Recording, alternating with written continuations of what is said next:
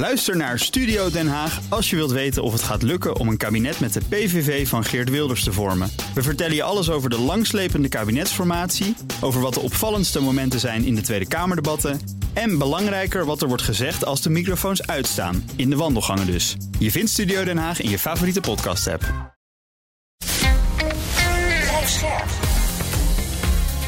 BNR Nieuwsradio. Boekenstein en de Wijk.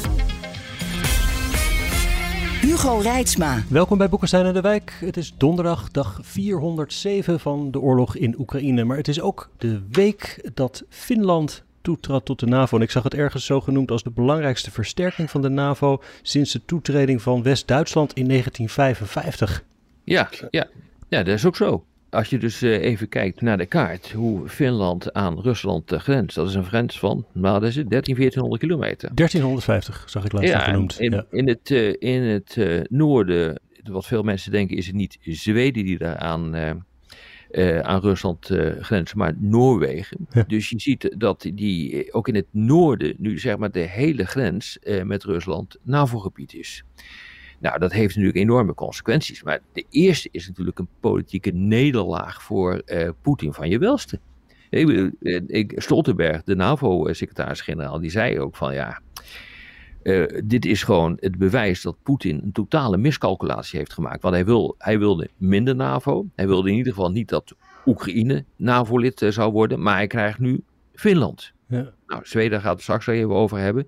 Maar ja, wat je met, met Zweden ziet, is dat het natuurlijk een buitengewoon belangrijk uh, uh, militair land is. Fin Finland, ja. Ja. Uh, zei ik Zweden? Ja. ja, sorry, Finland. het is een buitengewoon belangrijk land. Ehm, die krijgsmacht is op zich niet eens zo groot, maar die kan enorm opgeblazen worden. Omdat ze uiteindelijk in staat zijn om een miljoen reservisten op, ja. op, op te roepen. Op hoeveel hebben, mensen? Wat hebben ze daar? 5, 6 miljoen of zo? Ja, zoiets. Ja, zoiets. Ja. Dus ongeveer iedereen, die kan op een of andere manier, dat wil niet zeggen dat je een miljoen uh, soldaten hebt, maar kan op een of andere manier betrokken worden bij, uh, de, uh, bij de verdediging van, van dat land. de hoeveelheid materieel die ze hebben is tamelijk indrukwekkend. 121 tanks, 1500 artilleriestukken, 700 zware mortieren. 700 houwitsers, 210 vliegtuigen in alle maten en soorten. Dus dat is echt heel erg belangrijk. En waar het hm. allerbelangrijkste is, is dat het een concept is waar eigenlijk de hele bevolking zich bezig gaat houden met de verdediging van het land. Het is, hm. En dat maakt het echt heel erg bijzonder. Ze hebben een heel bijzonder concept. Ja, je kan ook, je hebt, ik heb wel eens van die documentaires gezien dat je dus, uh, je mag je wapen mee naar huis nemen. En ze gaan ook op het dorpsniveau gaan ze schieten met elkaar om het allemaal ja. te onderhouden. Ja, ja, ja. ja. En uh, dat, is, dat is wel vrij indrukwekkend. Ja. Het is gewoon een high-tech krijgsmacht die ze daar hebben. Hè? Dat, ja, wat, absoluut. Uh, en, en die Russen moeten zich dan doodlopen, letterlijk, in de grote bossen.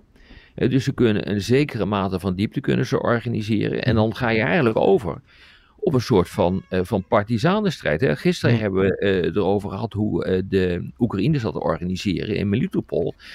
maar die Finnen die kunnen er ook wat van. Hè. Dus het is heel erg goed voorbereid. Ehm, en dat heeft ja, de prijs die Rusland zou moeten betalen voor een aanval op, ehm, op Finland is natuurlijk werkelijk gigantisch. Het bestaat in belangrijke ja. mate ook gewoon uit vrijwilligers, hoewel ze een aantal jaren geleden, volgens mij was het in 2010, zijn ze begonnen met het, een hele complete herstructurering, waardoor uiteindelijk ook de dienstplicht is, uh, is ingevoerd. En nu ja. rossen ze pakweg 5.000 tot 6.000 dienstplichtigen per jaar. Hmm. En Finland heeft hele slechte ervaringen met Rusland in het verleden. Ja. Hè? Die winteroorlog van de Tweede Wereldoorlog. 39, ja. ja. Bedenk ook jongens dat dus de Finnen hebben met de nazi's samengewerkt om de Russen eruit te flikkeren. Hè? Hmm, net als de Balten. Ja, en de Oekraïners. Ja. Exact, ja. Maar goed, het is nu dus echt historisch. Je maakt een mooie vergelijking met 1955, hè, met die constructie van de W. EU, de West-Europese Unie. En toen kwam dus het Duitse NAVO-lidmaatschap kwam toen dichterbij. Nou, nu hebben we dus ook Finland erbij. Sommige mensen zeggen nu van ja, maar Zweden is nog geen lid. Is dat dan een probleem? Eigenlijk niet, hè? omdat als Zweden aangevallen zou worden, dan zijn daar niet, nu niet geen de jure artikel 5, maar wel de facto gewoon met de Amerikanen en Britten hebben al veiligheidsgaranties ja. al gegeven. En, en Zweden grenst niet aan Rusland. Dus dan, dan, dan kom je toch door NAVO-territorium wil je in Zweden uitkomen. Exact. Exact. En realiseer je dat Zweden ook een zogenaamde Enhanced Opportunity Partner is. Ja. Dat, is een, uh, dat is een land die een hele bijzondere bijdrage levert aan uh, de NAVO. Uh, dus ook als neutraal land, waar ze bijna lid van de NAVO, althans uh, ze probeerden compleet te integreren al in de planningsstructuur uh, uh, van de NAVO. Ze waren lid van een, een Partnership Interoperability Initiative. dat is een initiatief om de interoperabiliteit, dus de samenwerking op militair gebied, zo goed mogelijk voor elkaar te krijgen. Hm. er waren fondsen ter beschikking gesteld om dit voor elkaar eh, te kunnen krijgen. Kortom, dat land is uit en na voorbereid op een NAVO-lidmaatschap. En eigenlijk het enige wat er ontbreekt is een formele artikel 5-garantie. Maar die ja, is er dus informeel wel. Maar ja. is die er ook niet? Want ik bedoel, Zweden en Finland zijn beide EU-lid. En de EU heeft ook een soort uh, bijstandsclausule, waarvan ik van jullie heb geleerd, die is eigenlijk nog dwingender zelfs dan die van de NAVO. Nou ja, er is geen conflict denkbaar, denk ik, met Rusland en de NAVO, waarbij niet een EU-lid betrokken is. Dus dan zouden Zweden en Finland toch ook altijd. Dus wat maakt het dan in de praktijk heel veel uit? Via die route is dat ook zo. Je hebt helemaal gelijk, uh, Hugo. Uh, via die route hebben ze ook recht inderdaad op collectieve uh, verdediging. Nou, wat het uitmaakt is uh, dat bijvoorbeeld uh, havens, het luchtruim, troepenstationeringen via de NAVO nu niet mogelijk zijn. Dus hm. dat kan nu wel gebeuren met Finland, daar kan de NAVO. En dat is niet onbelangrijk. Bijvoorbeeld, dat zijn zogenaamde pompsites. Dat, zijn, dat is uh, vooruitgeschoven materieel. Dat zou je daar nu kunnen neerzetten. Er moet nu worden nagedacht hoe uh, Zweden gaat passen in die verdedigingsplannen van de NAVO. En welke rol bijvoorbeeld Zweden kan gaan spelen bij de, bij de verdediging van de Baltische Staten. En die Baltische Staten zijn klein, missen eigenlijk gewoon de strategische diepte om die landen goed te kunnen beschermen. Als je daar allerlei voor uitgeschoven materieel gaat uh, plaatsen, ja, dan uh, kan dat zomaar vernietigd worden vanuit Rusland met lange afstandssystemen. Dus het is heel verstandig om bijvoorbeeld dat gaan uh, dat op te gaan slaan in Finland of in Zweden. Nou, Mhm. Zweden kan nog niet, maar dat kan nu wel in Finland, mits de Finnen daar natuurlijk mee akkoord gaan. Ik vind het wel interessant als je een vergelijking maakt met Oostenrijk. Hè. Oostenrijk is echt neutraal en blijft dat ook. Hè. Dat vinden Ja. ze een onderdeel van de identiteit. In Finland is het hard gegaan. Hè. Van 44% voor de oorlog naar 67% een paar maanden na de oorlog. Ja, toen Ja, het is eigenlijk begonnen, Arend Jan, eh, al tijdens de, de eh, Rusland-Georgië-oorlog 2008. Toen is het eigenlijk gewoon eh, begonnen en het is, heeft zich verdiept, die discussie, na de annexatie van de Krim in 2014. En je ziet nu wat het resultaat daarvan is. Ja. En, maar, maar realiseer je, ja, dit land heeft altijd eh, geleefd met een dreiging uit, eh, uit Rusland. Hè, dat, Ja. wij kennen dat niet. Maar eh, in die zin, die Baltische landen en, de, en, en Finland, dat zijn echt andere landen wat dat betreft. En Polen ook, hè, met die, met die vreselijke Katyn Forest en zo. Oh, Ja. vreselijk. Hm. Ja. Maar weet je, kijk, wat ik echt interessant vind, is dat er een, dat noemen we in het jargon een strategische cultuur. En een strategische cultuur is, hoe kijk je tegen geweld aan, krijgsmacht aan, defensie aan. Dan moet je zien dat dus die, die Finnen, en dat geldt in mindere mate ook voor de Zweden, eigenlijk een hele bijzondere strategische cultuur hebben ontwikkeld. En er een van waar leiderschap op het defensiegebied heel hoog in het vaandel staat, maar ook psychologische weerbaarheid. Nou, Hm. je hebt het gevoel dat men daar in Nederland echt absoluut niet aan doet. Eh, maar ook eh, het idee dat je basale functies van het land overeind moet houden. Dat kan bijvoorbeeld de elektriciteitsvoorziening zijn, de voedselvoorziening. Nou, Nederland, eh, we hebben er vaak eh, over gesproken wat er gebeurt op het ogenblik in de Noordzee. En ja, dat wij gewoon niet goed in staat zijn om al die vitale infrastructuur, die, die, die windmolens, om die te beschermen. Eh, daar denken de Finnen ontzettend goed over na. Ze denken dus na over hun economie, want die is daar aan ge- ver- eh, verbonden. En ze denken heel goed na over de binnenlandse veiligheid en de defensie. Dus dat is gewoon één groot pakket waar ze op dit ogenblik over eh, na aan denken zijn. En daar zijn ze ook heel erg trots op.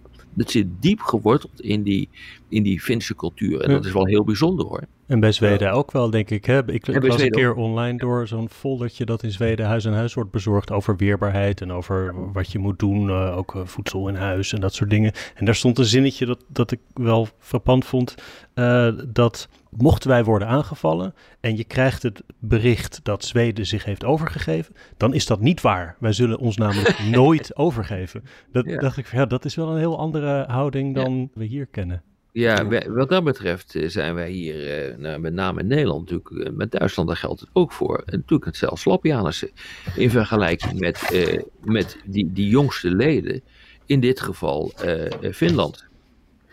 Wat ik me even afvraag, maar daar weet ik gewoon te weinig van, maar dat fascineert me wel. We hadden het net even over die kleine rechtsextremistische partij in Polen, die confederatie, die dus ook af en toe dat Russische geklets napraat. Hè. Je hebt in Finland uit mijn hoofd de, ware Finnen, de true Finns. Ja. Hè.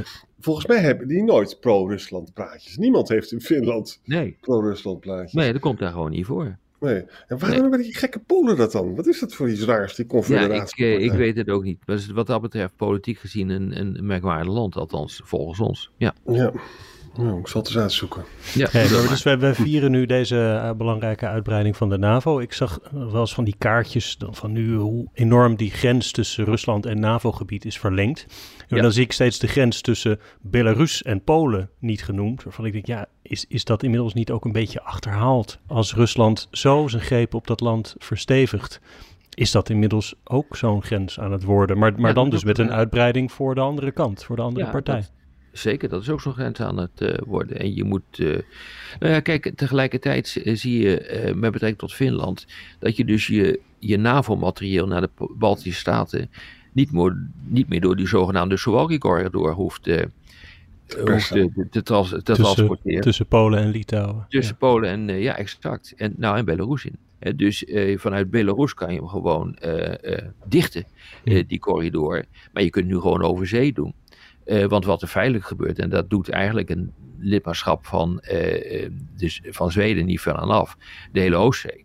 de Finse golf, dat zijn nu eigenlijk NAVO-binnenzeeën geworden. Dus je kunt, ja. je, je, kunt dat heel gemakkelijk beschermen. En Kaliningrad, ja, die wordt gijzel, gegijzeld in feite binnen dat NAVO-grondgebied. Dus het is echt een hoofdbreker en, en een hoofdpijndossier voor de Russen. Ja, want vroeger konden dus de Russen konden die, die Oostzee afsluiten. Dat kan nu niet meer. Want nu is dat een, inderdaad een NAVO-binnenzee geworden. Ja. Kaliningrad is gewoon is, is verzwakt. Maar er staan wel natuurlijk die Iskander-ellende. Uh, ja. ja, het enige wat ze dan kunnen doen is wild om zich heen gaan schieten. Inclusief ja. met kernwapens. dus... Ja.